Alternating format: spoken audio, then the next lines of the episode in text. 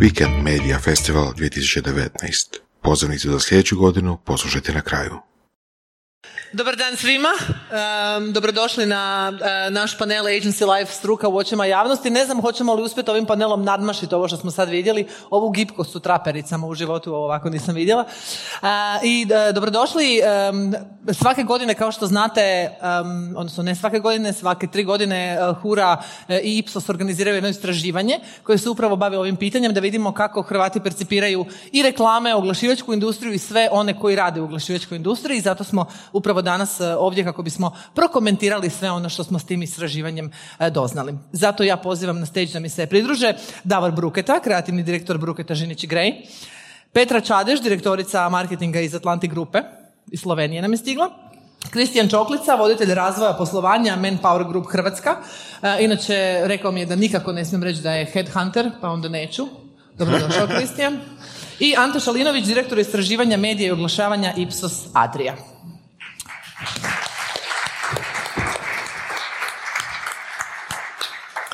Dobrodošli, jeste se ugodno smjestili, jeste? Dobro, balans držimo. Što smo pričali ranije, nema ljuljana dok pričamo na ovim stolcima koji se, koji se, mogu, koji se mogu ljuljati. E, krenut ćemo odmah sa slajdom. E, ako ga možemo pripremiti, e, evo ga. E, kaže, prosječan stanovnik Hrvatske smatra da oglasi, osim što su zanimljivi i zabavni, daju informacije o proizvodima, te kupcima pomažu pri njihovu odabiru. Ante, krenut ću s tobom o kojem se postotku radi. Radi se o pozitivnom porastu u odnosu na, rekla sam svake tri godine, dakle zadnje istraživanje bilo je 2016. Pa da, ovo je nekako sažetak e, kako ljudi percipiraju reklame iz jednog aspekta, ali zapravo ono što je suština cijele priče jeste da su ljudi sve više svjesni funkcionalnosti i oglašavanja. Nije da sada su, da je ljude, da je ljude oglašavanje prestalo iritirati u nekoj mjeri pretjerano oglašavanje, odnosno pretjerano izloženost oglašivačkog sadržaju naravno da ljude u nekoj mjeri iritira, ali ljudi su apsolutno svjesni nužnosti i korisnosti tih, tih istih sadržaja. Praktički nama su oglasi postali kao Google Maps u svakodnevnom životu, u svakoj tržišnoj aktivnosti. Znači, ljudi ne bi mogli funkcionirati bez oglasa i ako govorimo o trendovima, ljudi su sve više toga svjesni. Neće sad u velikoj mjeri pasti zastupljenost stava da reklame mi smetaju, u nekoj mjeri mi smetaju, naravno kad ima puno više nego što imam realne potrebe za njima, ali da smo sve više svjesni iz godine u godinu da nam reklame zaista pomažu u životu, u odabiru, da nam daju informacije, pa makar i ne bile u potpunosti točne. Sve smo, sve smo zapravo realniji u svom pristupu oglašavanju, uh Imamo kao potrošač. Imamo jedan slajd koji nam upravo ide u, uh, tome u prilog, možemo odmah na sljedeći, samo da ja vidim.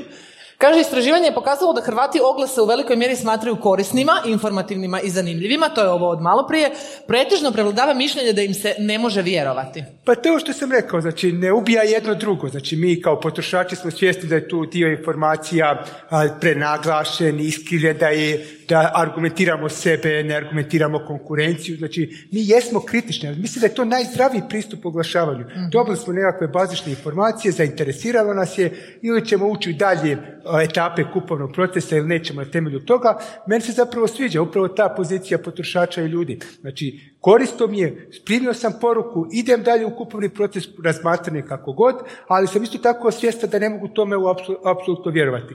Zbog toga i nekakve preporuke prijatelja, pa čak i e, e, recenzije na društvenim mrežama i jesu sve uh, korisnije u kupovnim procesima, odnosno ljudi ih sve više konzumiraju i sve više se na njih oslanjaju. Zbog toga što nemaju apsolutno povjerenje u oglase. Ali po meni je to jedina prirodna pozicija. Zdrava, razumna. E, pitanje za Davora i za Petru. Davore, počet s tobom. E, evo, ovi rezultati. Kad smo ranije razgovarali uoči ovog panela, pa ste rekao, ali ovo je potpuno kontra globalnih trendova. Kako to? Hrvati od jedan put vole reklame, šta se događa? Pa dobro, ja sam se stvarno malo iznenadio, ali sam poslije zapravo, kad je Ante pojasnio o čemu se radi, nekako je to postalo razumljivije. Možda tu još ima nešto da e, malo bolje targetiramo nego prije tri ili prije šest godina znamo da ljudi kad im se dostavi reklama koja im je relevantna, zapravo vole reklame. To što si ti rekao, reklame su, e, ti pomažu pri odabiru.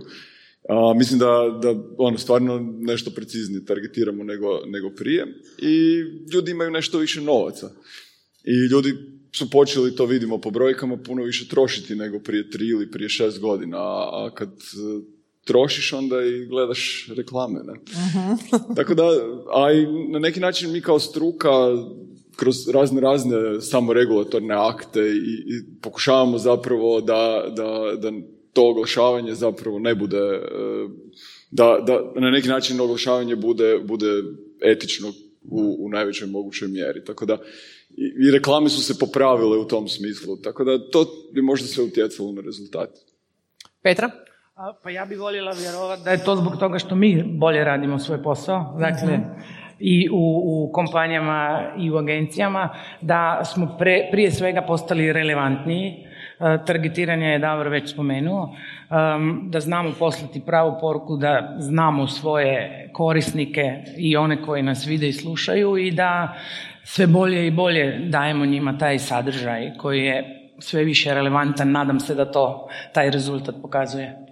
A koliko je teško, s obzirom na sve ove kanale kojima danas komuniciramo, koliko je teško poslati poruku, zabaviti, postati, evo, ako osvojite jackpot i viralan, pa da vam se vaš proizvod, odnosno vaš video ili vaš banner ili o čemu god pričamo, šera bez da ste vi to nekome morali platiti, da ste morali boostati, koje, znamo da ne postoji magična formula, ali danas je to teže nego prije, ne znam, 30 ili 50 godina kad smo znali da postoje neke novine i kad smo znali da postoji ta jedna televizija.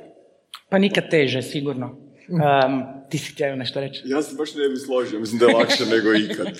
Ono, danas, danas ti poslovni problem može riješiti jedan post na Instagramu ako je napravljen na tako dobar način. I ono što sam isto tako htio reći da ovo tu je, ovo mjeri zapravo sentiment vezan uz to što građani percipiraju kao reklame. Mi imamo jedan veliki dio našeg posla koji uopće građani ne percipiraju kao reklame. Mi proizvodimo stilan content, kreiramo proizvode i usluge koje u sebi imaju tu viralnu komponentu, odnosno da ljudi o njima pričaju, da mediji o njima pričaju. To sve rade reklamne agencije danas, a to zapravo nema, to u ovom istraživanju se ne vidi. I ja mislim da naš posao postaje sve zanimljiviji i da ćemo mi sve više raditi stvari koje se neće percipirati kao reklame. mm Kao direktna reklama. Je se radila, Ante, razlika u ovom istraživanju? Je se, uh, jesu se ubacili upravo ovo što je rekao, što je rekao i Davor, i native oglašavanje ili... Ovo, ovo istraživanje u kojem pričamo je samo mjerilo opći stav prema Aha oglašavanje, odnosno prema reklamnim porukama. Okay. Čisto sam uh, htio se, ovaj, se složiti zapravo s Davorom. Ja stvarno mislim da je u današnjem svijetu zapravo sve lakše napraviti dobru poruku. Ja nisam ekspert, ja sam običaj istraživač, ne ulazim u bilo kakve kreativne procese, ali čisto laički, ako smo prije imali tri kanala komunikacije i tri namirnice, sad imamo 50 kanala komunikacije i 50 namirnica, dobro jelo mi se čini nekako lakše iskuhati od 50 nego tri, jer ove tri uvijek može, i dalje možeš koristiti, nije nijedan kanal komunikacije propao. Tako da nove mogućnosti bi po meni trebale otvarati i nove kreativne uh, procese i nove mogućnosti uh, kvalitetnije, brže, bolje poruke, uvjerljivije, funkcionalnije. uh Ovo što je rekao Davor malo prije, uh, jedan post na Instagramu može popraviti puno toga, ali može i pokvariti. Ne, ne ciljam na ništa, samo kažem da bude tu. Ne, neki post od noćas, na primjer. Nemam pojma o čem pričaš. Ok, e, idemo na e, sljedeći dio. Ovako, imamo preporuka rada u komunikacijskoj industriji. Ovo je kroz godine kako su se radile e, ova, ova posljednja istraživanja. Dakle, tu imamo jedan blagi pad, reći ću, Ante, pogotovo e, od zadnjeg i ovog sada. E, točno. Ono što možemo vidjeti da u protekle tri godine e, komunikacijska industrija jeste nešto malo izgubila u svojoj privlačnosti. A ako uđemo u detaljnije u podatke, vidimo kad pitamo detaljnije ispitanike kako oni percipiraju rad u, u, u oglašivačkoj, pardon, komunikacijskoj, u širem smislu komunikacijskoj industriji. On je uh, kreativan, on je uh, stručan, ali on je izuzetno stresan. Znači, ljudi ga doživljavaju izuzetno stresnim, izuzetno zahtjevnim, a ne doživljavaju ga više tako izrazito visoko plaćeni. Znači, mi smo primali situaciju, ako imali smo drugačiju skalu, ako blago podijelimo, da su ljudi percipirali da je to visoko plaćen posao, sada ga percipiraju da je to nekakva viša srednja, viša srednja klasa prihoda u kombinaciji sa stresom, zbog toga možemo ovaj, pretpostaviti da je malo manje poželjna industrija za rad. uh Naravno, razvilo se neke nove industrije, prvenstveno vezane uz IT tehnologije, koje su vjerojatno nekakvu pažnju, interes ljudi odvukle u tom smjeru. E, Kristijan, kakvi su, kakva su tvoje iskustva kada govorimo, evo ranije smo razgovarali upravo o ovoj komunikacijskoj industriji, ti razgovaraš podjednako i sa kandidatima, ali i sa poslodavcima. Evo sad je Ante rekao jednu fantastičnu stvar, a to je stres. Da ljudi, da ljudi smatraju ovaj biznis iznimno stresnim. Da pače. Isto kao u našoj poziciji agencije za zapošljavanje, tako bih rekao, dosta je stresa i u samoj komunikacijskoj industriji. S druge strane, pitanje je s koje perspektive pričamo. Ako pričamo o perspektivi kandidata koji je, na primjer, došao tek sad na tržište rada, završio fakultet, jedno takvo iskustvo u marketinškoj agenciji ili općenito u komunikacijskoj industriji bi mu donijelo jako puno benefita i definitivno bi bio konkurentni za tipa 10 godina takvog rada, za razliku od možda rada odmah u korporaciji koja ima vlastiti proizvod ili da odmah ode u konsultantske vode, što nam je trenutno velika anomalija na tržištu, veliki broj otvaranja paušalnih obrta, čak i poticanje rada, što kasnije onda izaziva i nestabilnost, jer onda kasniji kandidat je super, ja ću sad samo otići otvoriti dobro, dobit ću poticaj, ali onda vidi da ipak nema taj network i nema to znanje koje može, na primjer, dobiti baš u jednoj dinamičnoj i takvoj atmosferi i definitivno stresu. Ali to je isto kao i ratu. Na kraju krajeva dvije godine rata ti mogu više donijeti nego dvije godine mira, više ćeš narasti. mm Ili, ili u dvije godine rada u agenciji dobit ćeš pet godina e, stručnog, odnosno ajmo reći e, staža, ali mentalnog staža. mm Tako da. Ali kad kažemo uh, agency life, uh, Davore, znaju li ljudi uopće šta to podrazumijeva, odnosno što danas radi neko ko radi u oglašivačkoj industriji? Ne mislim na opću populaciju, nego na ljude koji doista rade to.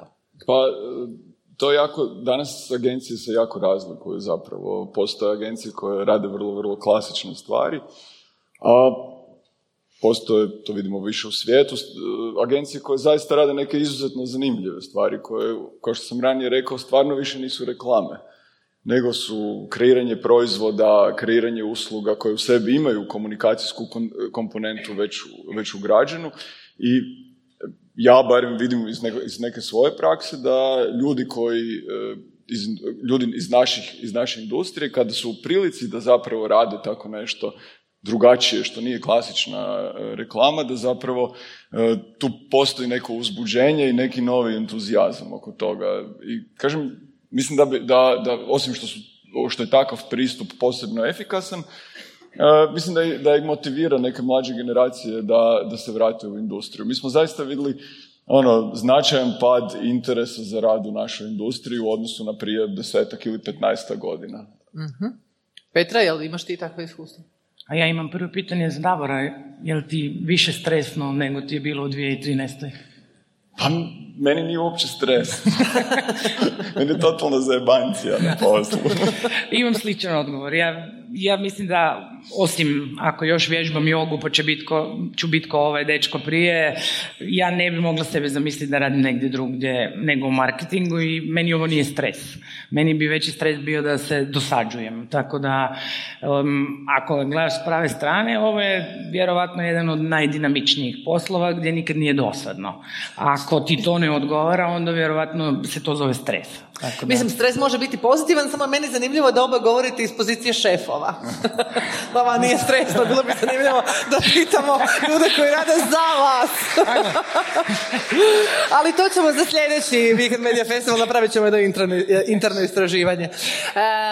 da vidimo ovako, šta misle Hrvati, čime se bave ljudi koji rade u oglašivanju, odnosno komunikacijskoj industriji. Glavnim se aktivnostima djelatnika komunikacijske industrije smatraju zadaci reklamiranja, odnosno promocije te prodaje i marketinga. Tu nismo u biti nešto, nešto puno fulali. Ljudi imaju relativno dobru predođbu o sadržaju te industrije. uh Nije im baš, da ulazite u detalje, nije im baš potpuno oni misle da imaju dobru predođbu.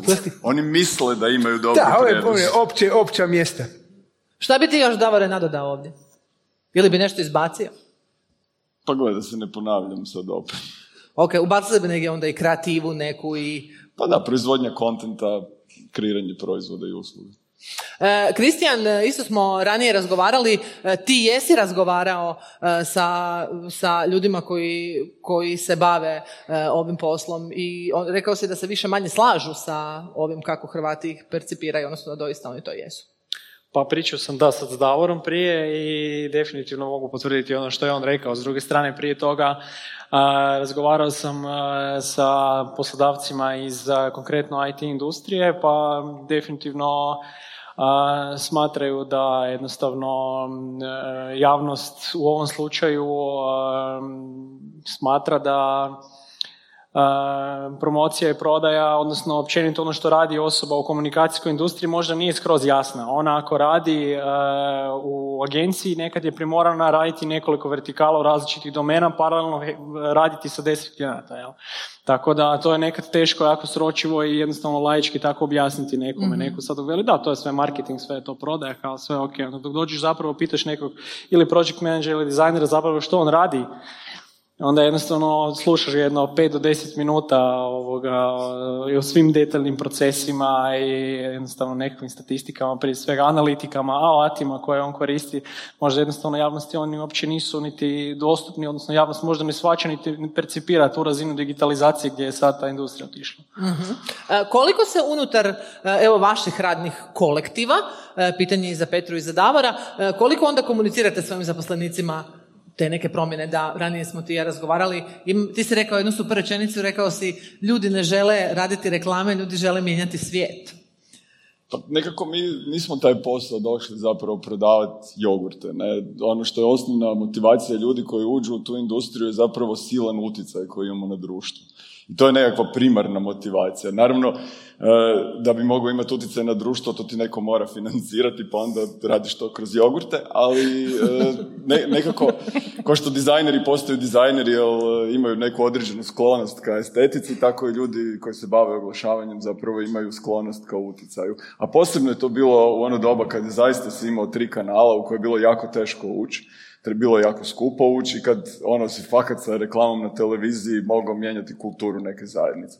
mm Petra? Pa baš smo ranije s Davorom pričali da imamo neki dojam da prvo ljudi rade u agenciji i onda se dođu na stranu klijenta malo odmoriti. pa baš i nije tako.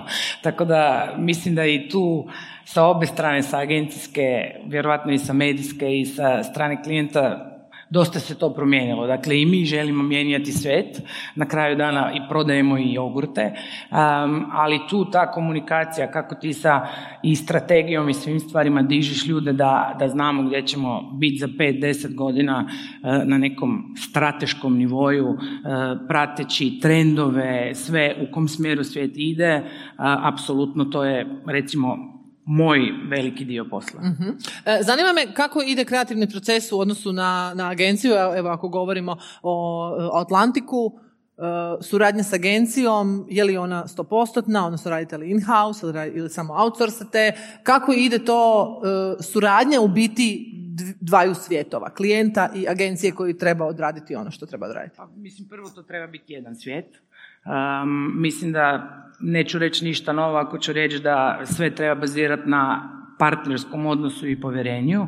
Mi recimo konkretno insorsujemo samo dizajnere kad pričamo o ambalaži i tim stvarima, budući da toga baš imamo jako puno. Tako da radimo sa dosta agencija i sa njima stvarno trebaš izgraditi taj neki odnos koji je maraton. Dakle, mhm. mi nismo kompanija koja e, često mijenja agencije, mogu reći za, za svoje područje, jer dugo traje da izgradiš taj strateško-partnerski odnos, da ti razumiješ agenciju, agencija razumije tebe i tek je to početak da se mogu stvarati neke dobre stvari. Mhm. A to znači s naše strane da su oni, tako da kažem, šesti igrač u nekom timu, um, da znaju sve naše informacije, da imaju sva istraživanja, da sa njima podijelimo sve, sve, da oni znaju šta mi proizvodimo. Prvo idu si pogledati recimo proizvodnju, um, idu pratiti potrošače na prodajna mjesta, tako kod dio tima, pritom što mi znamo da su oni jel, tu da to prevode u neku kreativnu platformu, strategiju gdje mi taj dio posla ne znamo raditi ili ga one rade, rade puno bolje. uh Iz agencijskog kuta gledanja? Pa gledaj, ono što se uvijek pokazalo da dugotrajne suradnje daju bolje rezultate. naprosto se bolje razumijemo. I ono što se zadnjih godina dešava, to je ili spontano ili kroz nekakve e, procese, a to je ko-kreacija. Sve češće zapravo kreiramo stvari zajedno sa e, naručiocima i oni postaju zapravo ravnopravan partner u kreaciji. Svako može imati ideju i možemo to raditi na ovaj ili onaj način, postoji čitav niz alata koji su zadnjih godina, to je čitava nova mantra zadnjih deseta godina, znači ti razni kreacijski alati, ali ono, ljudi su shvatili da, da zapravo zajedno smo jači i da često puta se dogodi da ideja dođe i sa, sa e, strane oglašivača, a ne samo iz agencije. I isto tako i obratno.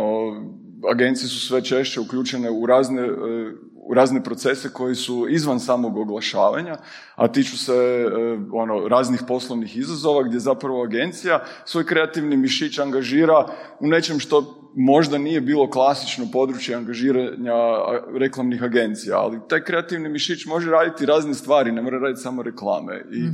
tu imamo, na oglašivač dobije nekakav svježi pogled na stvari od nekog ko je kreativan, a nije opterećen sa internim problemima, procesima.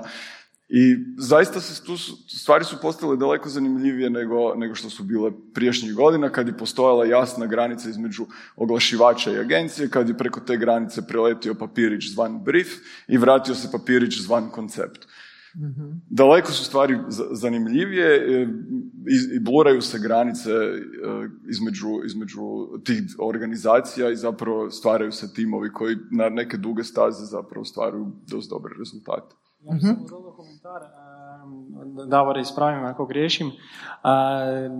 Jednostavno, u temeljem ovih informacija i temeljem je komentara jednog e, direktora, ujedno vlasnika agencije, jednostavno shvatio da sad i trenutno na tržištu u odnosu između agencije i klijenta nekad dođe do zasićenja, odnosno manjka te kreativnosti. Pa sve postala ta dinamičnija promjena klijenata, odnosno samih agencija između sebe. Znači svakih jednostavno, čak i manji, nakon godinu dvije, umjesto nekakve dugoročne suradnje, čim postane jednostavno onako zasi, priča zasićena, već nakon godinu dana ide se na tender i Mi imamo baš suprotno iskustvo. Mi radimo sa organizacijama nekima i preko 20 godina. uh Možda napomena U neki slučaju, uh, sa moje strane, jako je teško zamijeniti agenciju i ostaviti svoje ciljeve i postići svoje rezultate. Dakle, ako ideš po nekim u Hrvatskoj pohurinim standardima ili u Sloveniji to traje šest mjeseci prvo da odradiš proces pića,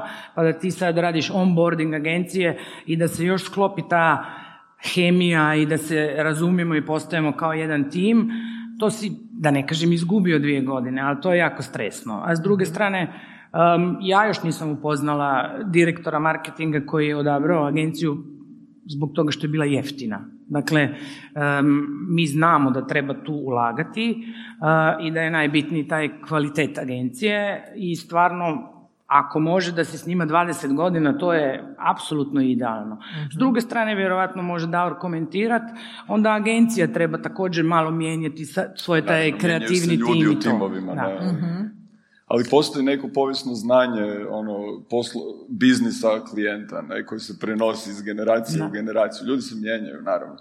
Ali to znanje ostaje u, u, unutra i, i naprosto ono, razumijemo čime se bavi naš klijent. A to nije sasvim jednostavno i taj onboarding proces zna biti dosta dugačak i dosta bolan, da se razumijemo, da, da shvatimo od čega živi naš klijent, ono šta donosi kruh i mlijeko i na šta stvarno moramo paziti i di možemo sve doprinijeti u poslovnom procesu oglašivača. uh ono što smo ranije govorili, ti si mi dao neke svoje primjere, e, ako se ne varam, e, Vinarija Slovenija, kako ste ušli u biti i mijenjali sam brand. Naslonili ste se na ono što je, ali ste napravili taj jedan twist koji nije bilo klasično, idemo napraviti reklamu, idemo napraviti reklamnu kampanju. Pa to je divno kad imaš e, klijenta koji ima jako, jako kvalitetan proizvod koji, uh, koji vrijedi 60 eura boca, a prodaje se po 6.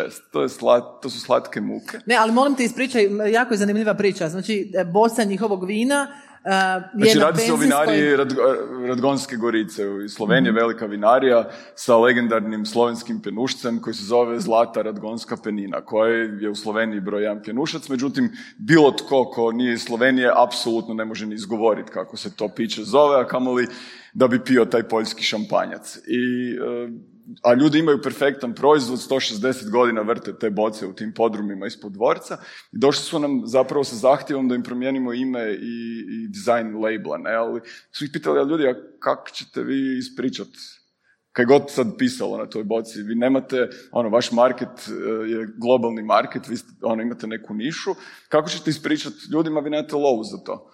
Ne možete se razgovarati s planetom Zemljom. I naprosto smo su kreirali s njima novi proizvod koji, ono, danas e, vinski blogovi od e, Koreje do Amerike pišu o tom njihovom novom proizvodu, zato što smo ugradili u taj proizvod nešto što interesira ljude i medije da sami pričaju o tom proizvodu. I meni je to daleko uzbudljivije nego nacrtati banner, da ne idem u detalje, ovaj, i, i zaista, ono, ako radiš nešto zanimljivo, onda ćete cijeli svijet slušati. I to je mhm. divota današnje tehnologije koja nam je dostupna i zato mislim da je danas puno lakše raditi oglašavanje nego prije 20 godina. Dobro, ali nisi ispričao, e, nije ispričao najzanimljiviji dio, vjerujte mi, zanimljiva je priča. Najzanimljiviji dio oko tog vina je da se on prodavao tipa na, na benzinskim postajama za, karikiram, 5 eura, a da je realna vrijednost bila puno, puno viša. I u biti što ste napravili? Napravili ste to da se vino radi i da se kuša u potpunom mraku. Vino se radi, znači našli smo na jedno istraživanje sa MIT-a koje kaže da ako vino je izloženo imalo svjetlosti, da se u njemu stvaraju neka, neke kiseline koje kvare okus i da bi zapravo idealno bi se sva vina trebala proizvoditi u potpunom mraku. I mi smo zapravo napravili upravo to. Kupili smo im night vision naočale, oni su brali grožđe u potpunom mraku i cijeli proces se odvija u potpunom mraku s tim smiješnim night vision naočalama. Oni e, pakiraju te boce u posebnu foliju koja ne pušta ni foton svjetla i naravno preporučamo da to pijete u mraku jer se zanimljive stvari dešavaju u mraku. I to je snim, mali je snimljen filmić o tome i taj filmić se danas vrti po vinskim blogovima po cijeloj planeti. I mhm. oni dobivaju razni, razni vinski e, dileri koji traže zanimljive nove proizvode, e, im se sami javljaju. I to je, mhm. to je za mene oglašavanje 2019. Mhm. Odličan primjer. E, e sad, pitanje je koji klijent, koliko klijenata si može priuštiti, vi si možete priuštiti vi si možete priuštiti da dođete do neke agencije i kažete ok, mi bi sad to nešto groundbreaking novo i mi to možemo platiti. A što je s ostalima? pa ja mislim da svi moraju to priuštiti. uh mada impresivan primjer, mi takav nemamo. Uh, baš mi je dao razmišljati, je dobro to vino? Je. Može se i argeta jest u mraku, ali budemo to zaspinali poslije. Na, na, na, blind testingu ti to vino ocjenjuju u grupi po 60 eura boca, e. prodaje se na benzinskoj za 6. mislim da si svak klijent može to uh privuštiti, samo treba imati hrabrost uh i imati nekog partnera koji ima toliko sjajne ideje da izađe iz granica tog oglašivačkog posla i u biti so kreira i čak predlaže proizvod, što je Um, rijetki su takvi. E, rekli smo ranije, Petra, da vi ste isto izvojili neke primjere, ne morate nabrati brendove, neke dobre, neke možda manje dobre primjere. Pa mislim, ja mogu reći da recimo to je puno manje sofisticirano od toga što je rekao Davor, recimo, ne znam, jedan primjer na, na um, brendu Argeta Junior, um, kako je danas možda lakše, a s neke strane i teže, um, mi apsolutno ulazimo u, u neki edutainment um, projekat, mislim već smo dvije godine u njemu, gdje brenda nećete ni vidjeti, nego smo mi po svim istraživanjima i po svim poznavanjima potrošača uh, vidjeli da ako nešto nije relevantno, zato su dobri ovi rezultati, ali svejedno um, ljudi to naprosto neće, neće primijetiti, neće vidjeti i recimo u našem slučaju, naše ciljne skupine, um, tu su recimo neke digitalne knjige koje mi imamo uh, razvijene sa uh, razvojnim psihologima, um, ilustratorima i to koje su u regionu imale i dalje imaju veliki uspjeh,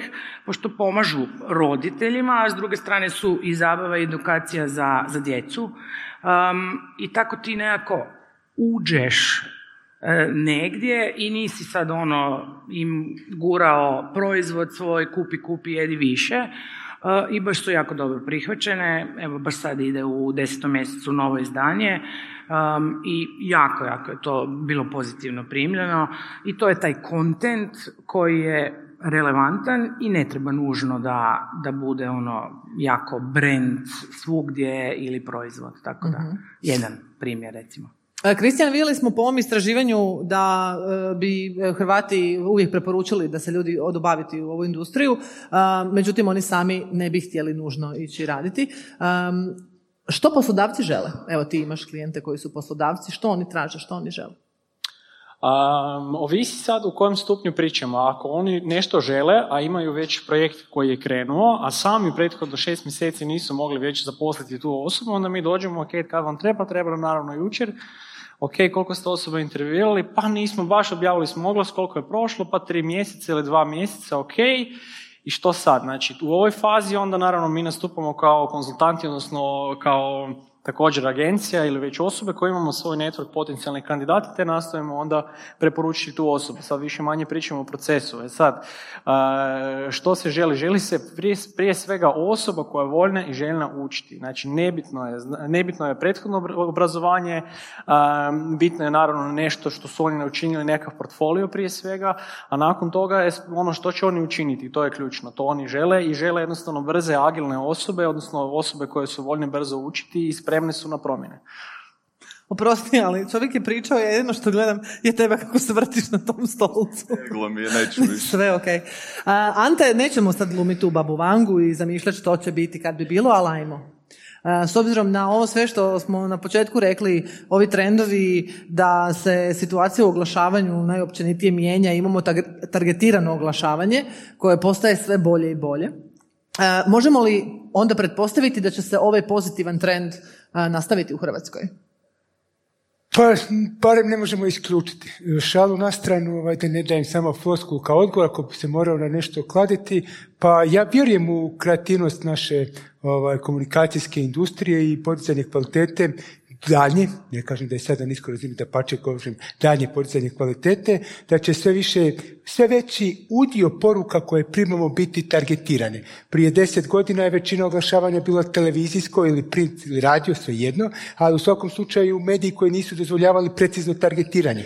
Sve veći broj poruka oglašivačkih primamo putem digitalnih platformi koje nam omogućavaju sve relevantnije oglase. Možda će za 3, 5, 8 godina i televizija otići još vi, vani već u nekoj mjeri otišao i kod nas otići u tom smjeru.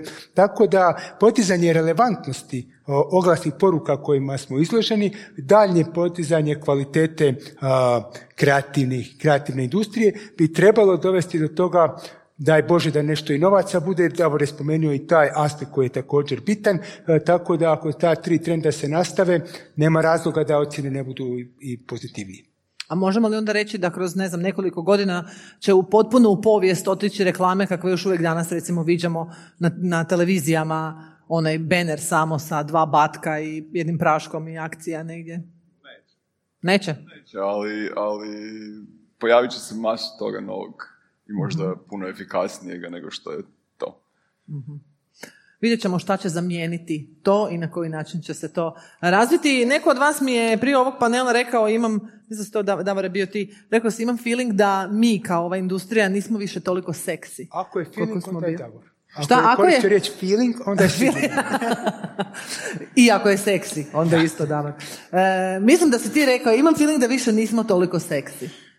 Pa možda ja nisam više toliko seksi kao što sam bio prošle Ne, ne, nisi mislio na sebe, mislio si na industriju, ali si pretpostavljam pozitivan u kojem smjeru bi to dalje moglo Pa da, zato što se pojavilo masu toga novog i zanimljivog koje ljudi iz naše industrije mogu raditi. Ono, mi u Zagrebu imamo već nekoliko vrlo uspješnih tvrtki koje se bave gamingom.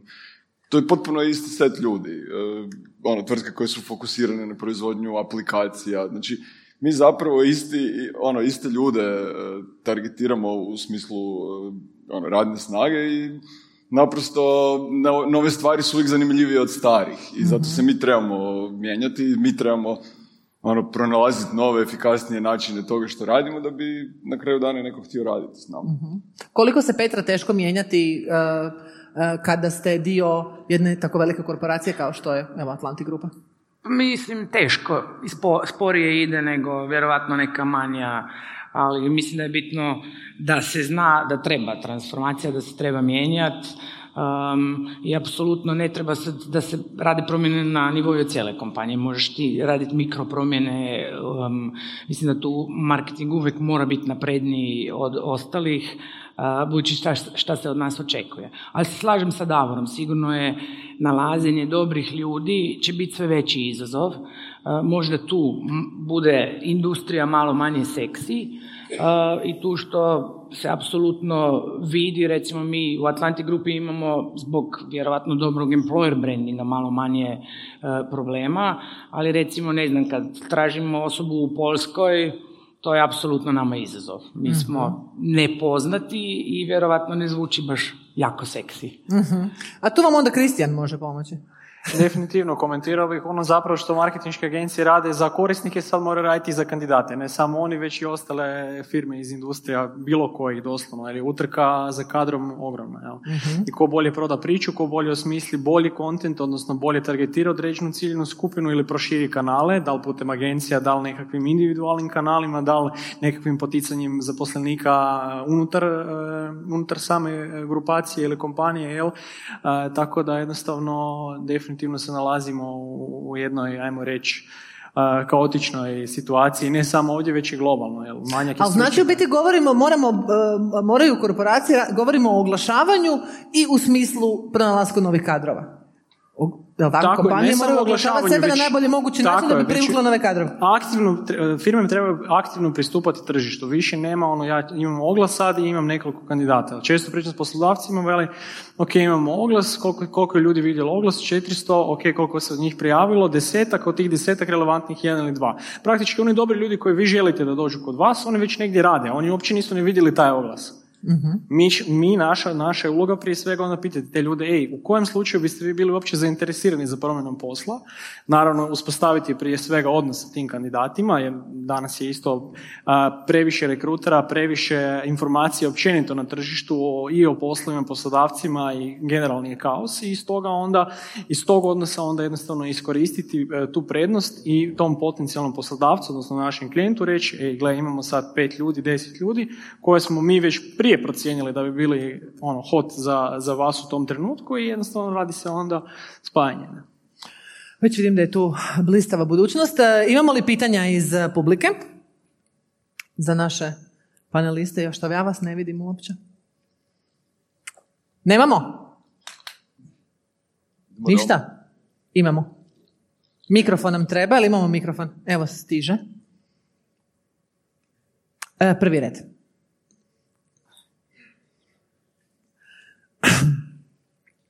Evo ja imam jedno pitanje o padu popularnosti struke. Komentirali ste da je struka manje popularna zato što je stresna. Čini mi se da su i druge struke stresne. što još odvlači ljude od komunikacijske industrije, a što ih može dovući?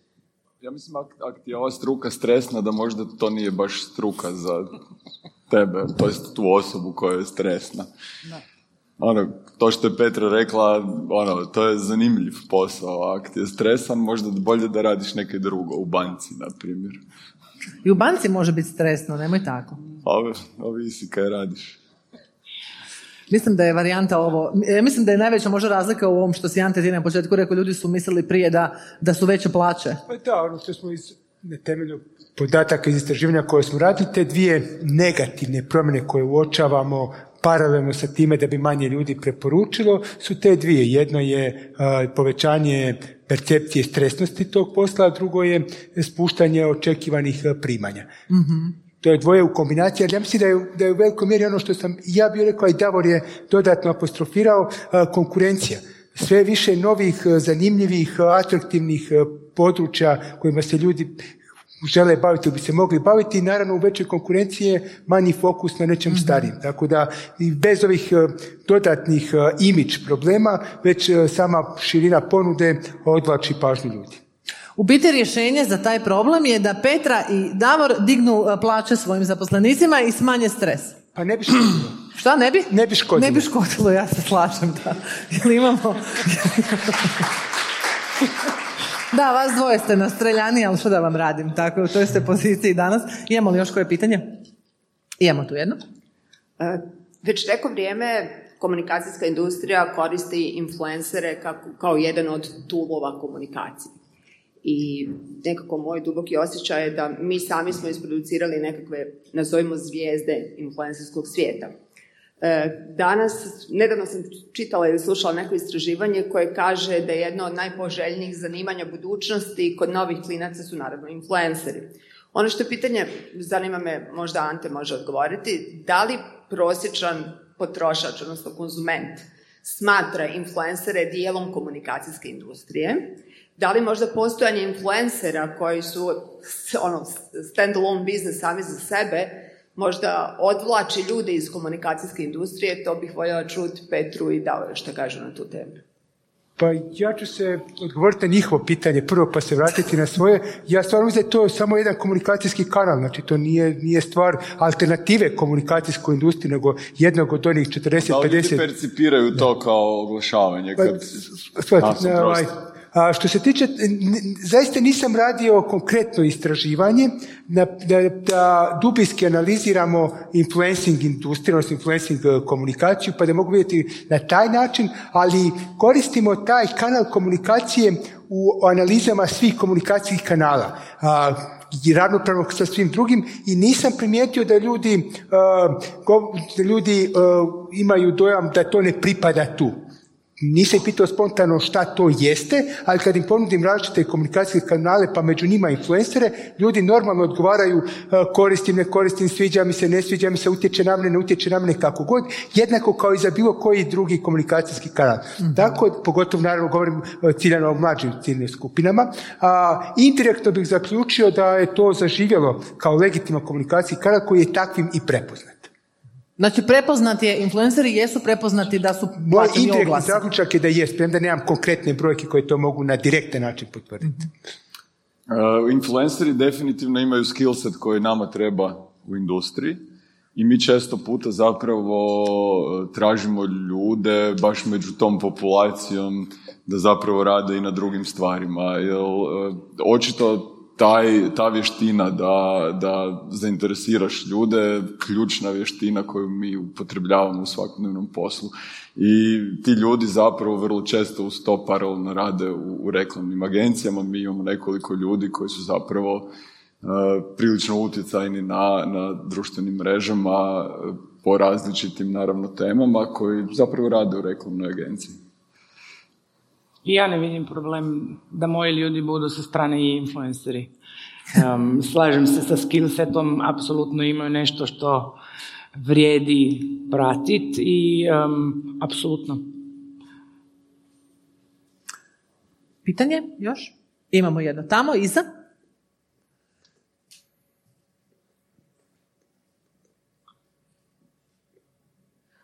Pa imam pitanje za gospodina Bruketu. Evo, jako puno godina pratim njegove reklame koje je napravio i oduševljena sa njima. Zanima me od kud dolaze te ideje. Da li je to inspiracija koja dođe, ne znam, od strane proizvoda ili to neko grupno brainstormanje? Kako dolazi do tih genijalnih ovaj, reklama? Pa razni ljudi, ono, nas ima skoro stotinjak u agenciji, razni ljudi imaju različite procese. Ono što nekako se povijesno pokazalo kao najkvalitetniji izvor inspiracije je kopanje po temi, odnosno da zaista dubinski razumiješ temu i da razumiješ e, društveni kontekst, poslovni kontekst i što bolje uđeš i što dublje uđeš u temu, to će i uvid koji, na kojem baziraš svoje rješenje biti e, kvalitetniji. I kad, naravno da, da bi duboko ušao u temu, treba ti neko vrijeme, što je često puta e, vrlo težak izazov, e, tržište je dinamično i često puta moramo jako brzo proizvoditi stvari i zapravo relativno plitko ući u temu. I tu se opet vraćamo na dugogodišnje suradnje kad ti razumiješ jako dobro šta oglašivač radi i koji su njegovi izazovi, ne treba ti puno vremena da, da, da, da dođeš do rješenja. I zapravo ono, kreativnost ima, to nije nekakav magični prah koji se, koji, koji se desi i onda neko neki smisli, to je zapravo jako, jako puno kopanja, e, jako puno analize koja te dovede zapravo do novih e, i zanimljivih stvari. I hvala puno što vam se sviđa. Imamo još jedno pitanje odmah iza. Dejan, Ja se izvinjavam, e, dobio sam informaciju vezanu za knjigu e, Jedna hrvatska priča, pa me samo zanima da li se može nabaviti ovdje na festivalu. U galeriji Adris mislim da se, da se dijele besplatno, tu odmah iza ugla. Hvala puno. Hvala vama za interes. Imamo li još kakvo pitanje? Nemamo? Um, hvala vam puno što ste došli. Hvala puno našim panelistima Davor, Petra, Kristijan i Ante. Um, slobodno. I nadam se, bit će zanimljivo vidjeti kako će se trendovi uh, događati za još tri godine, Ante. To pazimo. Hvala vam puno još jednom.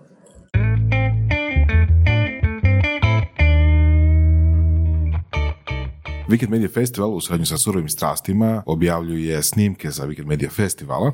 Imamo Tomo Ricova i želimo vam predočiti kako je bilo prošle godine i najaviti sljedeću.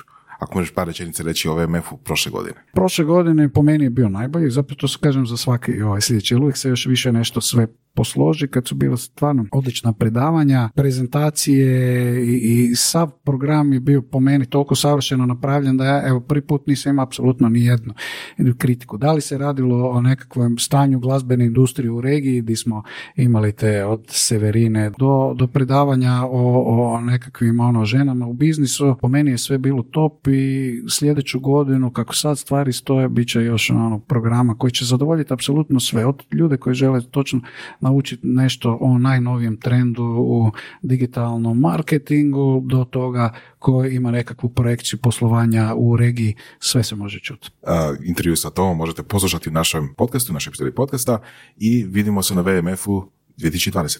Da, to će biti sada 24.9. tako da Evo, pozivam sve, dođite, inspirirajte se kao što sam ja zapravo inspiriran na festivalu, otvorio svoj festival.